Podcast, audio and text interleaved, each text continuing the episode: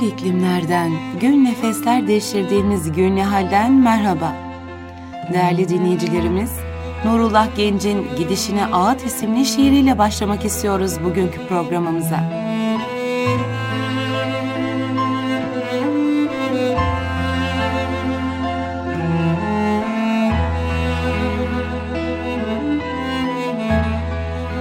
Rüzgardı, tutundum, geçti de gitti. Kopardı gönlümü, göçtü de gitti. Hüznün sahiline vurdu yüreğim. Ay şehla bakıyor karanfillere. Gitti ruh siperim yaban ellere. Kahır süzülüyor çocukluğumun, kederle sıvanmış avuçlarından. Avare bir şarkı gibidir zaman.'' vitrin camlarının ağzında. Umut bağladığım can tarlaları, ıssız bir sokağın sayfalarında.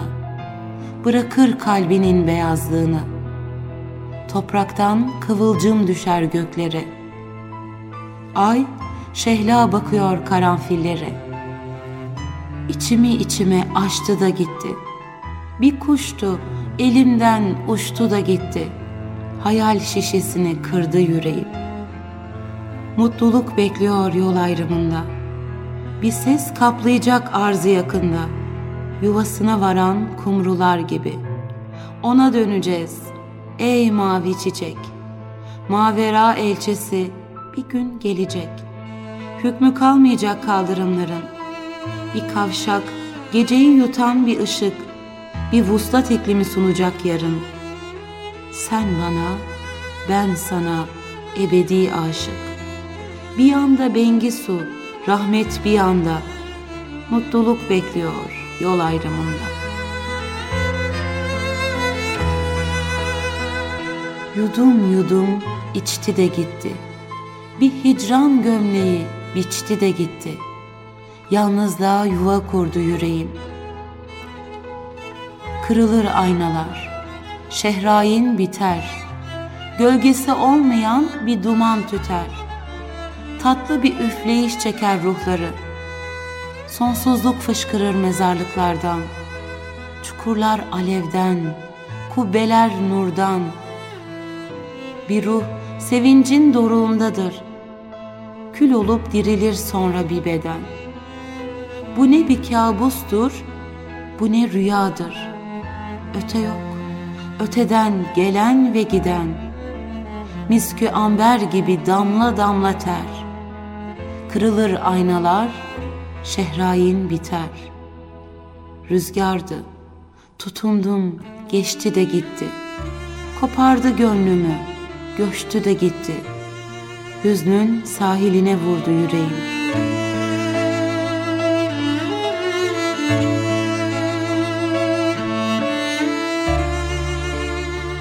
Değerli dinleyicilerimiz, Doğu toplumları genel olarak dünyanın acılarla iç içe en fazla yaşayan toplumlarıdır. Bunun çeşitli sebepleri olduğunu kabul etmekle beraber en öncelikli olarak bu coğrafyayı yüreğiyle düşünen insanların oluşturduğunu söylemek zorundayız. Doğu toplumlarının karakteristik özelliği duygunun ön plana çıkmasıdır hissiyatı çok yüksek olan bu toplum, sinesinden çıkardığı şairlere de bu durumu dile getirme vazifesini adeta yüklemiştir. Çok yüzeysel bir bakış bile bu durumu hemen göz önüne serer. Doğu toplumlarının, özellikle bizim toplumumuzun en büyük şairleri acı ve hüzünlerini dile getiren şairlerdir.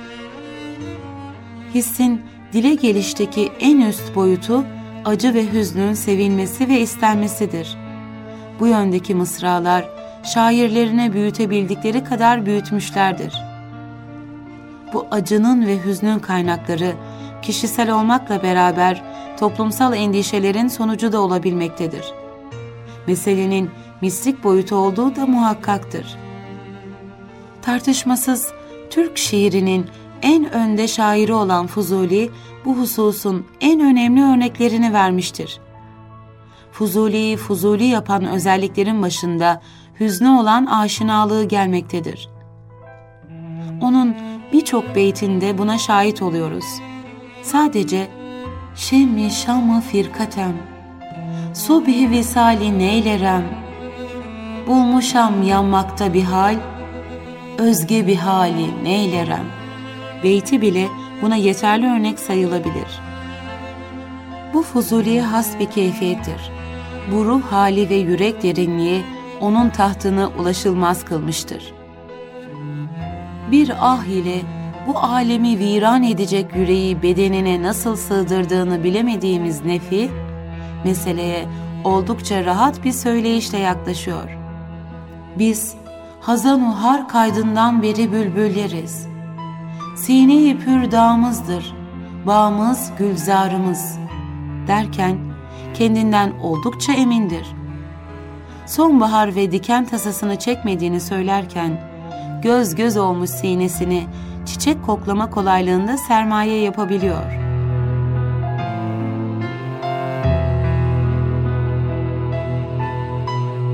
Nabi, biz razıyız, derunumuz olsun harap derken, acıya olan aşinalıkta diğer gönüldaşlarından hiç de geri kalmıyor. Divan edebiyatı birçok şairiyle bu durumun en önemli şahitlerindendir. Klasik edebiyatımızın en önemli ve kuvvetli olan şairlerinde hüzün, his dünyasının şahikalarındadır.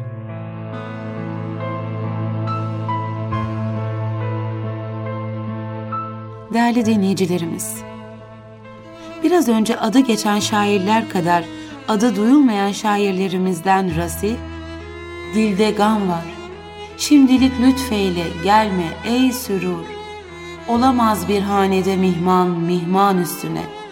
Beytinde hiç de onlardan aşağı kalmayan bir şiir kudreti göstermekte kalmıyor, gama, kederi olan aşinalığa gönlünün her zerresiyle katılıyor.''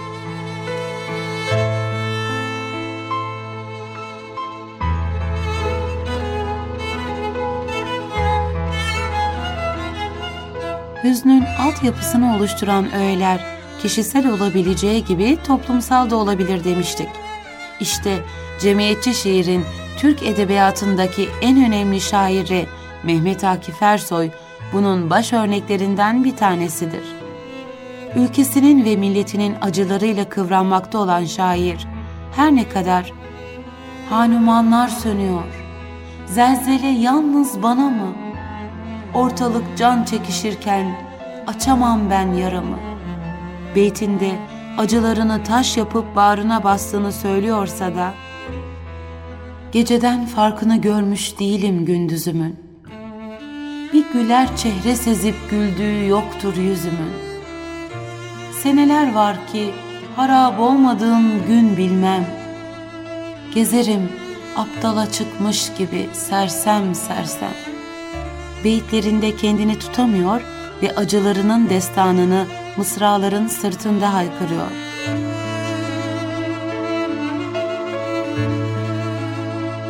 Mehmet Akif Ersoy'un acılarında bütün bir milletin makuz talihini buluruz. Onun gözyaşları, milletinin yediği darbelerin şiddetiyle boşalır. Esarete karşı bütün bir milleti duyarlılığa çağırırken, o kadar gür bir edası vardır ki bu arada onun hıçkırıklarını ve inlemelerini duyabilirsiniz. Fakat sen öyle değilsin, senin yanar ciğerin. Vatan deyip öleceksin, semada olsa yerin. Nasıl tahammül eder hür olan esaretine? Kör olsun ağlamayan, ey vatan felaketine. Duymadığımız, duyamadığımız feryat o zaman da duyulmamış olacak ki Mehmet Akif çöz de artık yükümün kördüğüm olmuş bağını. Bana çok görme ilahi bir avuç toprağını. Mısralarıyla yerin altını üstünden daha faydalı bulanların kervanına katılmak istiyor. Yıllar sonra dert aynı dert olmasa bile Atilla İlhan da aynı yola başvurmak istiyor olmalı ki, ölüm kadar çabuksa eğer yaşamak, hiç doğmamayı isterdim ama doğmuşum bir kere, ölmek yasak demiştir.''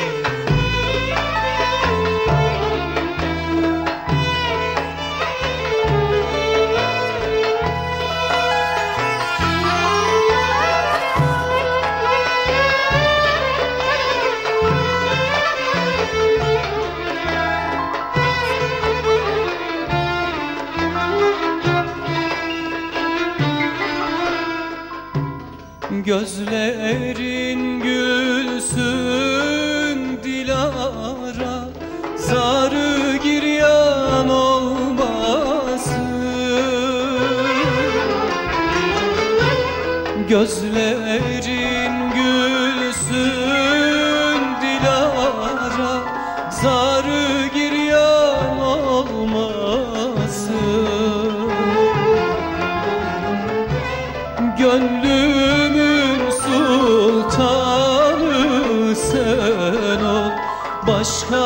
sultan olmasın. Gönlümün sultanı sen ol Başka sultan olmasın. Oy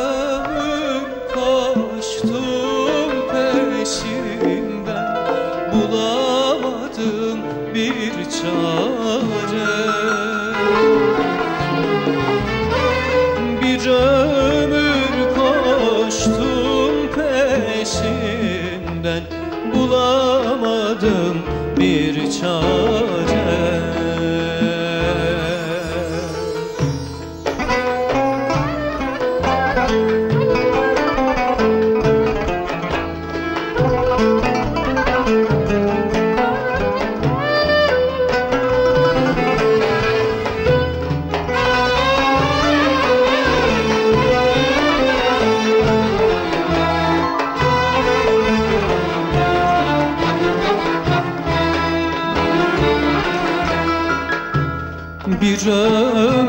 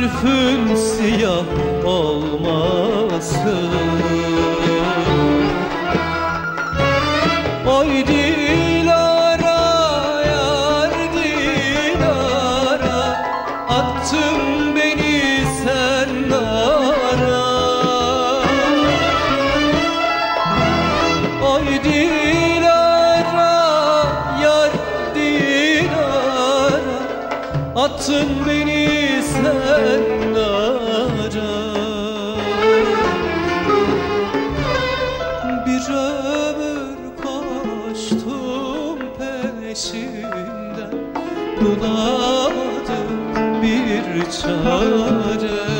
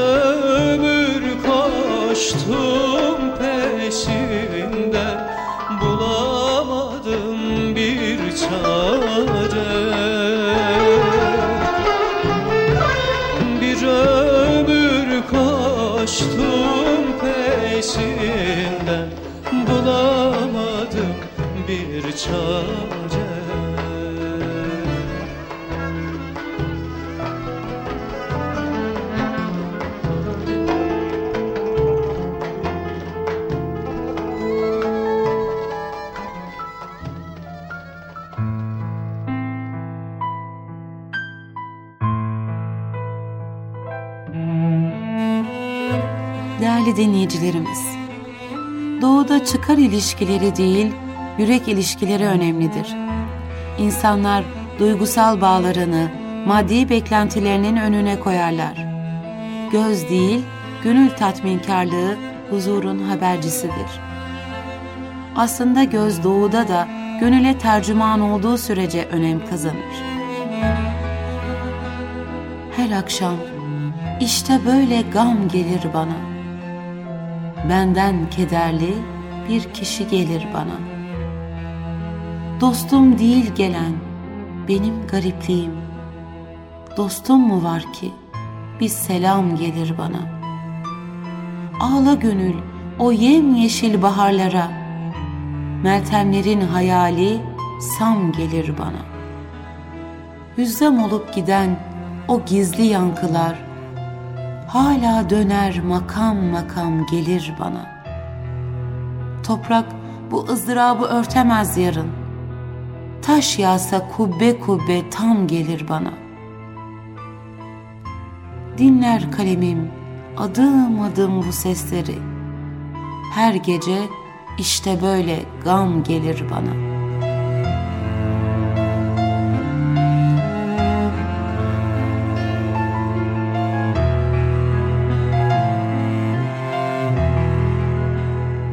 Ahmet Hamdi, doğu oturulup beklenilen yerdir der. Yani hasretin ve gurbetin önem taşıdığı, anlam kazandığı yer. Hem nasıl önemli olmasın ki, Sadi, ayrılık günü ölmezsem beni muhabbette gerçek saymayın derken ne kadar iştendir. Ölüm onun için önemli değildir. Bir başka yerde, dost kapısında ölene değil, asıl sağ kalana şaşılır derken bunun sebep noktasında izahını da yapmaktan geri durmuyor. Doğuda canlar sebildir. Önem taşıdığına inanılan değerler uğrunda hayatlar en dizginsiz yerinde son bulmuştur. Hele bu değerler mistik bir anlayışla bağlantılıysa ölümün adı vuslat olmuştur. Dünya ise sürgün yeri. Sezai Karakoç, sevgili, en sevgili, ey sevgili, uzatma dünya sürgünümü benim. Mısralarıyla bu görüşü onaylıyor. Günümüzün şairlerinden Hilmi Yavuz'un en kayda değer özelliği doğuyu ve doğunun duygusal altyapısını çok iyi bilmesidir. Onun şiirlerinde en çok kullandığı kelime olan hüzün, doğunun da duygu dünyasının çekirdeğidir. Hilmi Yavuz doğuyu tarif ederken işte doğu, hilata gözin, ne kadar girdiysek o kadar hüzün demesi bir yana. Hüzün ki en çok yakışandır bize sözü, edebiyat dünyamızın bir darbu mesele konumuna gelmiştir. Doğu şehirlerinde doğunun değişik yönlerine temas eden Hilmi Yavuz, sevgili tarifinde sevgili Gam Sultanıdır orada.'' Mısrasındaki benzetme meselenin özüne çok uygundur. Hüzne ve hüznün doğu için ifade ettiği anlama son noktayı Cahit Zarifoğlu koymuştur. Zarifoğlu bir değirmendir bu dünya adlı kitabında biz toplum olarak acıyı çok severiz. Hatta acı çekmek için bazen sevdiklerimizi de terk ederiz der. Değerli dinleyicilerimiz, bütün bunlardan sonra kısaca şunu söylemekten çekinmiyoruz. Doğu şiirini avucunuza alıp sıksanız, damlayan şeylerin gözyaşı olduğunu göreceksiniz.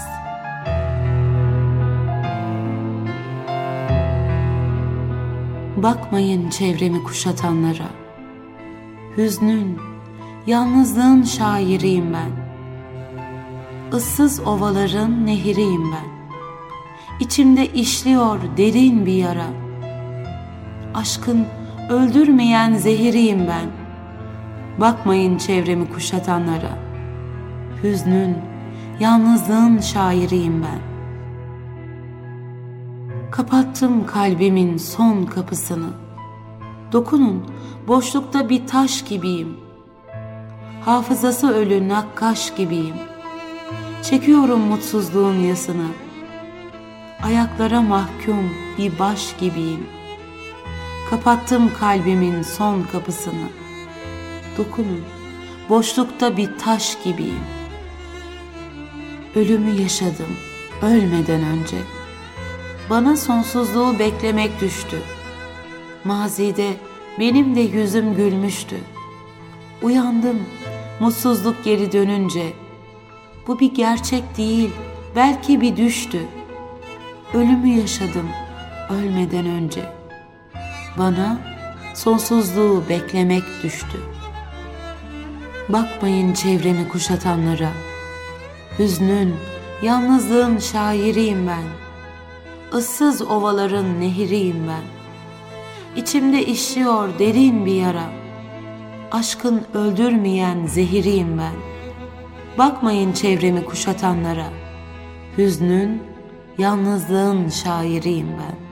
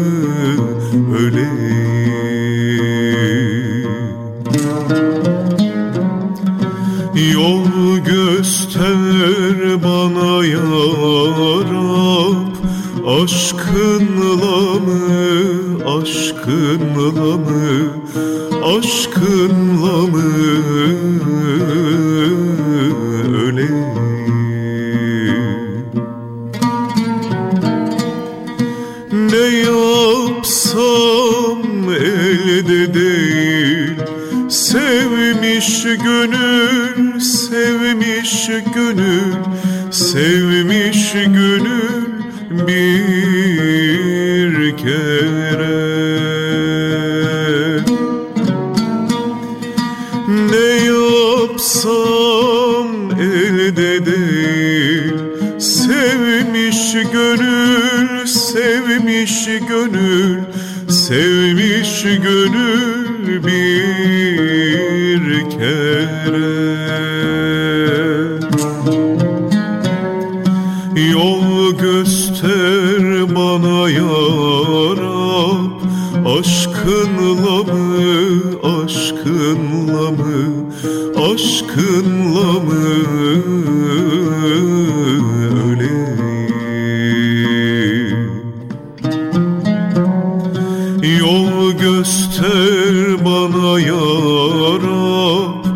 aşkınla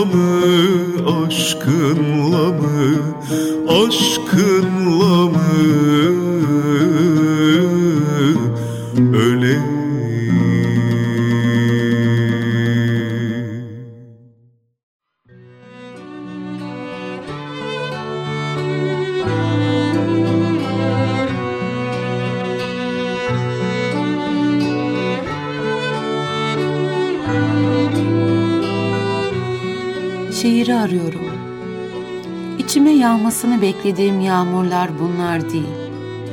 Ben şiiri arıyorum. Dışarıda değil, içimde sürdürüyorum arayışımı. Sokaklarda diz boyu büyüyen soğuk iletişimler içimi üşütüyor. Şiire yaklaşmak ve ısınmak istiyorum. Daha doğrusu ben kendimi arıyorum. Durduğum yer beni sıkıyor devamlı taviz istiyor benden. Buna direniyorum.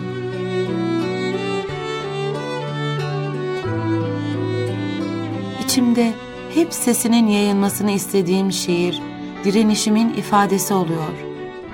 Buna seviniyorum. Şiir konuşabiliyorsa içimde, ben hala varım demektir. Şiir benim. Her mısrada beni ben eden taraftar var. Zaten şiirden öte bir şeyim de yok. Anneleri bilirsiniz. Şefkatle gerilen yüreklerine sığınmanın ve orada büyümenin hazzını kim bilmez ki? Ne de olsa hepimiz birer evladız. İşte şiir bu. Şiirin sıcaklığı ve kokusunda annelerin şefkati ve karşılıksız sevgileri var. Şiire rağbet yok diyorlar içlerinde şiirin sesini yükseltmeyenler yaşıyor olamazlar. Şiire koşmak ve şiirleşmek bir varoluş belirtisi. Metal duyguların kıvrımlarında, günübirlik davranışların köşe başlarında yitip gitmiş yüreğin kolu kanadı kırıktır. Şiire uzanamaz bu yürek. O, şiirin kendisine akmasını bekliyor.'' Şiire rağmen yaşanılabilir mi? Hayır bu imkansız. Bulvarlara bir kere bakın. İmajların kıskacına girmiş insanların zavallılığını görürsünüz. Tüketim ve hayalperestliğin dokuduğu hayat tarzının içinde koşanların caddelerde döküldüklerine şahit olacaksınız. İçine yalnızlığın soğukluğu yayıldığı zamanları yaşıyoruz. Bu modern zamanlardır şiirle büyümeyen bu zamanlar insanı da büyütmüyor. Yeni zamanlar çağrılmalı. Bunun için şiirle arınmalı ve şiir insanın içine doğru yağmalı. Hayatın bütün katmanlarına şiiri taşımak ve hep şiire yakın mesafelerde yaşamak gerek. Sevgiler, nefretler, kavgalar şiirden bir dize olmalılar emri hak vaki olduğunda şiir bitmiş olmalı. Çocukluk, gençlik ve ihtiyarlık dönemi dörtlüklerinden oluşmuş bir şiir.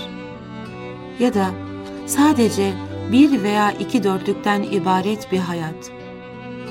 Hayat ve şiirin iç içe olduğu nokta. Şiirimin ilk dörtlüğüne bakıyorum.'' Düzeltilecek ve eksik kalmış yönleri var. Şimdi ikinci dörtlüğü yaşarken yazmadayım. Bitirecek miyim? Bunu dahi bilmiyorum. Ayrılık vakti şiirimin son noktası olacak. Şiiri yazmak mı, yaşamak mı? Soruyu şöyle de sorabiliriz. Şiiri yaşamadan onu yazmak mümkün mü? Sahi şiir sadece mısralara dökülmüşlerden mi ibaret? Mısrası olmayan şairlerden de bahsedilemez mi? Ben bunların var olduğunu sanıyorum. Şiirin dokuduğu zamanlara sahip mısrasız şairlerin de bulunduğunu söylüyorum.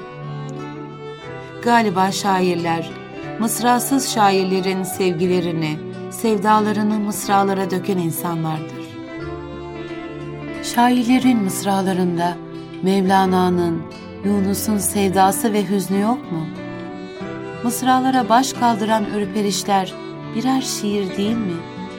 Bir çocuğun tebessümü, ona karşı gösterilen şefkati yakalamak için açtığı avuçların narinliği, şairin içindeki şiir atını koşturtmaya yeter malzemeler değil mi?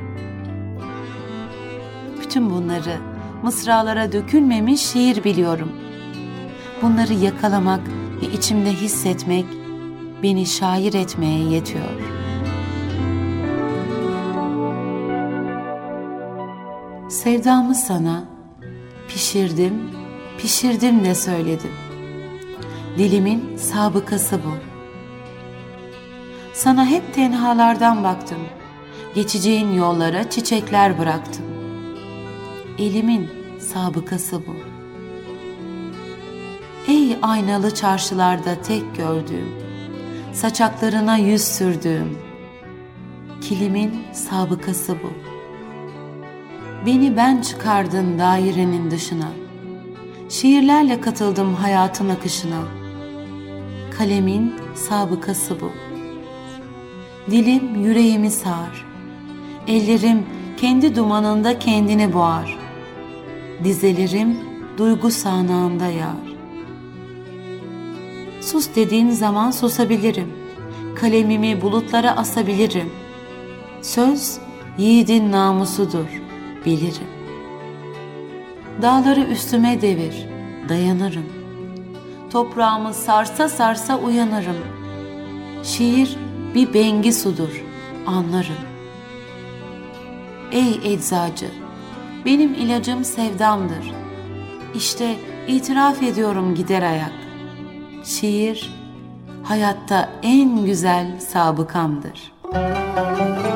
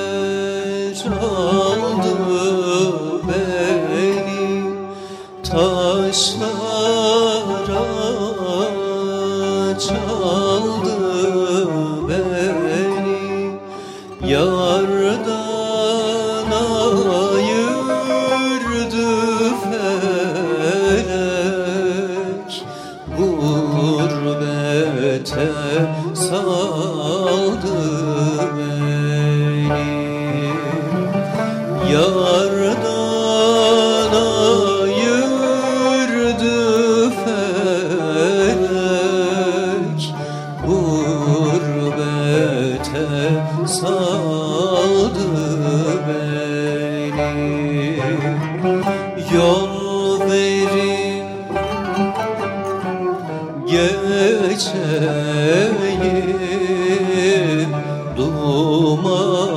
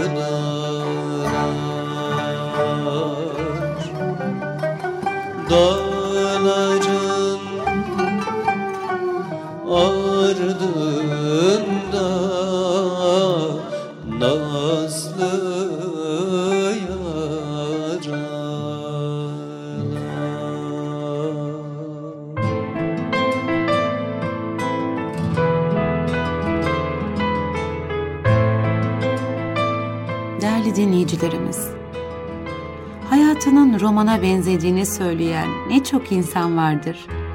Aslında her yeryüzü serüveni biraz romandır. Benim hayatım roman iddiası, mağrur ve alaycı olmakla birlikte görmüş geçirmiş, karmaşık ve ilginç olaylar yaşamış, felekle al takke ver külah etmiş biriyle karşı karşıya olduğumuzu haber verir. Hayatını romana benzeten kişi en azından başkalarından daha yoğun ve ilgi çekici bir serüveninin olduğuna inanmaktadır. Ve bu onun için iyisinden bir övünç kaynağıdır. Bu romanlık adamların romandan anladığı uzun, karmaşık ve biraz da olağan dışı yaşantılar bütünüdür. Hayatı şiire benzetense pek çıkmamıştır. Çünkü bu romanda olduğu gibi bir gurur ve üstünlük payesi vermez insana. Hayatı önemli ve büyük göstermez. Roman ne de olsa hayatın bütününü ifade eder. Şiirse bir serüveni, hayat hikayesini anlatacak değildir. Şiir anlardan söz eder. Duyguların başka duygularla, insanın kendisiyle, eşya ve tabiatla kesişme noktalarının hikayesini anlatır. Hikaye de anlatmaz. O anları, o duyguları hususi bir dile tercüme eder, şiirleştirir. Onun için biz bir şiirde serüvenimizin bütününü göremeyiz ya da onu hepten bir şiire sığdıramayız. Şiir saydığımız insanlık durumları, o anlar ayrı ayrı şiirlerde bazen tek bir dizede karşımıza çıkar. Onunla kendi yaşadıklarımızın birebir örtüştüğünü görürüz. Yani o şiir, o dizeler tas tamam bizim olur, bizim şiirimiz. Benim hayatım şiir demek güçtür. Ama şiir olan anlarımız, duygulanmalarımız, kesişme noktalarımız pek çoktur. Bu hallerimizi seslendiren bir şiirle karşılaştığımızda onu bizimmiş gibi sahipleniriz. Anlatamadığımız kendi hikayemizin tercümanı olarak. Bu karşılaşma bizi çoğu zaman sarsar, şaşırtır. Başka bir zamanda, başka birisinin yani şairin bizim duygularımızı, herhangi bir günümüzün bir parçasını resmetmesi ve bizim sanki kendi resmimizle burun buruna gelir gibi olmamız hakikaten şaşılacak iştir. Şiir de bir bakıma bir şaşırtma, illüzyon değil midir? Şiir der İsveçli şair, çeşitli hilelerle bir hakikati ya da bir yaşama halini ortaya koyma ve bunu yaparken de okuyucunun bunları sanki kendi bulmuş ya da yaşamış olduğu duygusunu uyandırma denemesidir. Okuyucu karşılaştığı bir dizeyle kendini yani duygularını, yaşadıklarını özdeşleştiriyorsa, bu benim şiirim diyorsa, o dizi hayat gerçeğiyle şiirin mükemmel birleşimini yakalamış demektir. Ve insanın bir meçhulü daha keşfedilmiştir. İnsan yeni değildir. Fakat insanda henüz keşfedilmemiş nice yeni meçhuller vardır der Andre Gide. Şiir bir bakıma bu keşfedilmemişlerin peşindedir. Adı konmamış duyguların, kesişmelerin, durumların. Her şey zaten biliniyor ve her şeyin zaten adı konulmuş olsaydı yazmanın hiçbir gereği kalmazdı demiştir İsveçli şair. Öyleyse şiir bizim maceramızı hikaye etmez. ama gizli kalmış ve adı konmamış duygularımızı gün yüzüne çıkarır. Bir penceremizi daha açar kainata. Bizi bir kez daha fetheder. Benim hayatım şiir sözünü bir gurur ve üstünlük payesi vermese de hepimiz söyleyebiliriz aslında. Çünkü yaşadığımız ama farkına varamadığımız, seslendiremediğimiz çok şiirler vardır hikayemizin içinde. Biz değil ama bir şair bir gün bir yerde mutlaka adını koymuştur onun. Bizim şiirimizi yazmıştır ve yazacaktır. Açıkçası bizim hayatımız parça parça dağılmıştır sayısız şiiri. Serüvenimiz çoğu meçhulümüz olan dizelerde yüzünü açmış gülümsemektedir. Biz gelip bulsun diye. Bireysel bir konuşmadan başkası olmayan şiir, evrensel bir tercüme vasıtası olarak bütün dünyalıların dilini çözmektedir.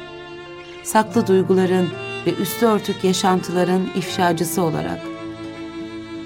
Değerli dinleyicilerimiz, tüm bu söylediklerimin kapısını ne açtı dersiniz?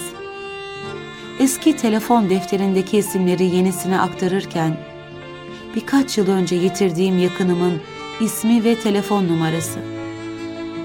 Onun adını yeni defterimdeki sayfanın en başına yazıyorum. Telefon numarası unutulsun istemiyorum. Kaybettiğimiz bir insanın bir daha asla açılmayacak, cevap vermeyecek telefonunu aramak. Onun olmadığını, cevap alamayacağını bile bile o numarayı dakikalarca çaldırmak. Defterimdeki isme, rakamlara bakıyorum uzun uzun. Sonra bir kitapta karşılaştığım Esra Zeynep'in bir dizesi yankılanıyor aniden. Telefonunu silemiyoruz defterden.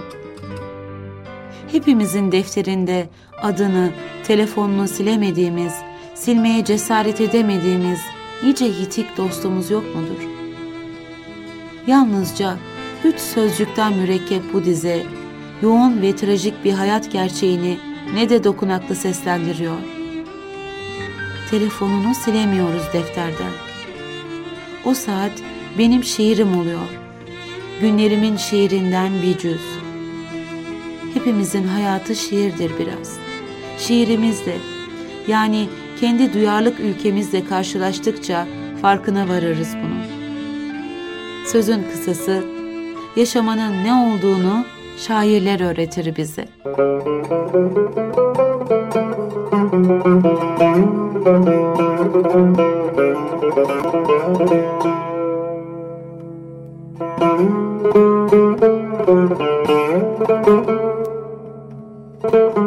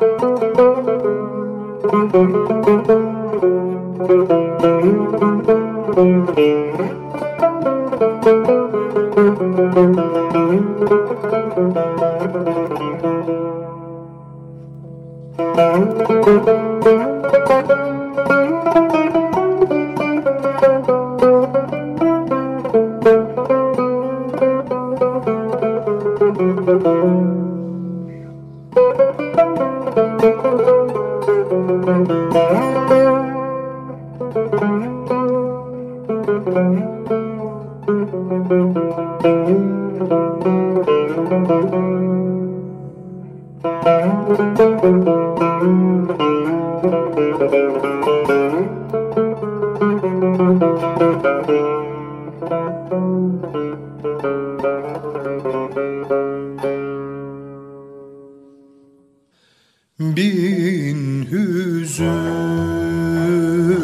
çöktü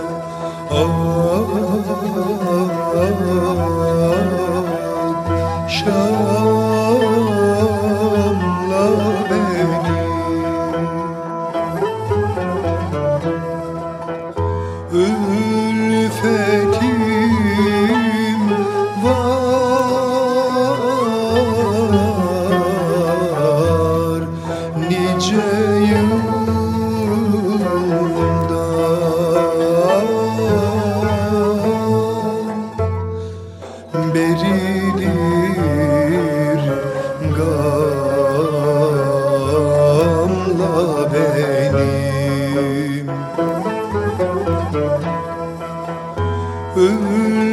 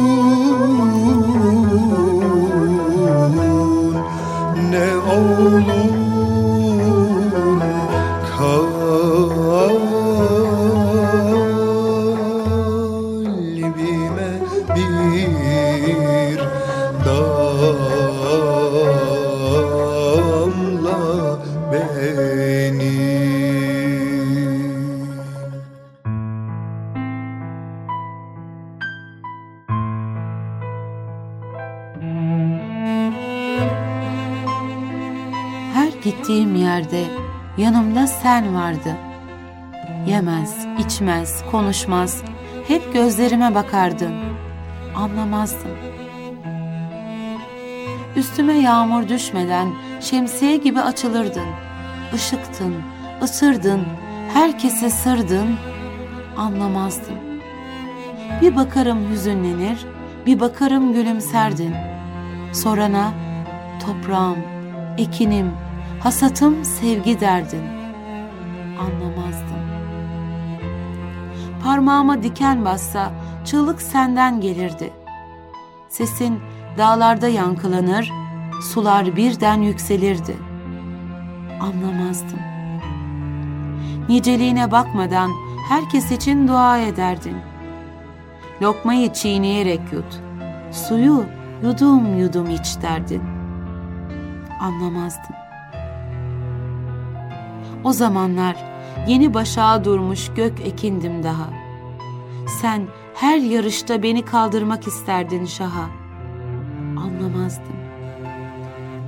Her demirci terler döker ısınmış bir demiri işlerken.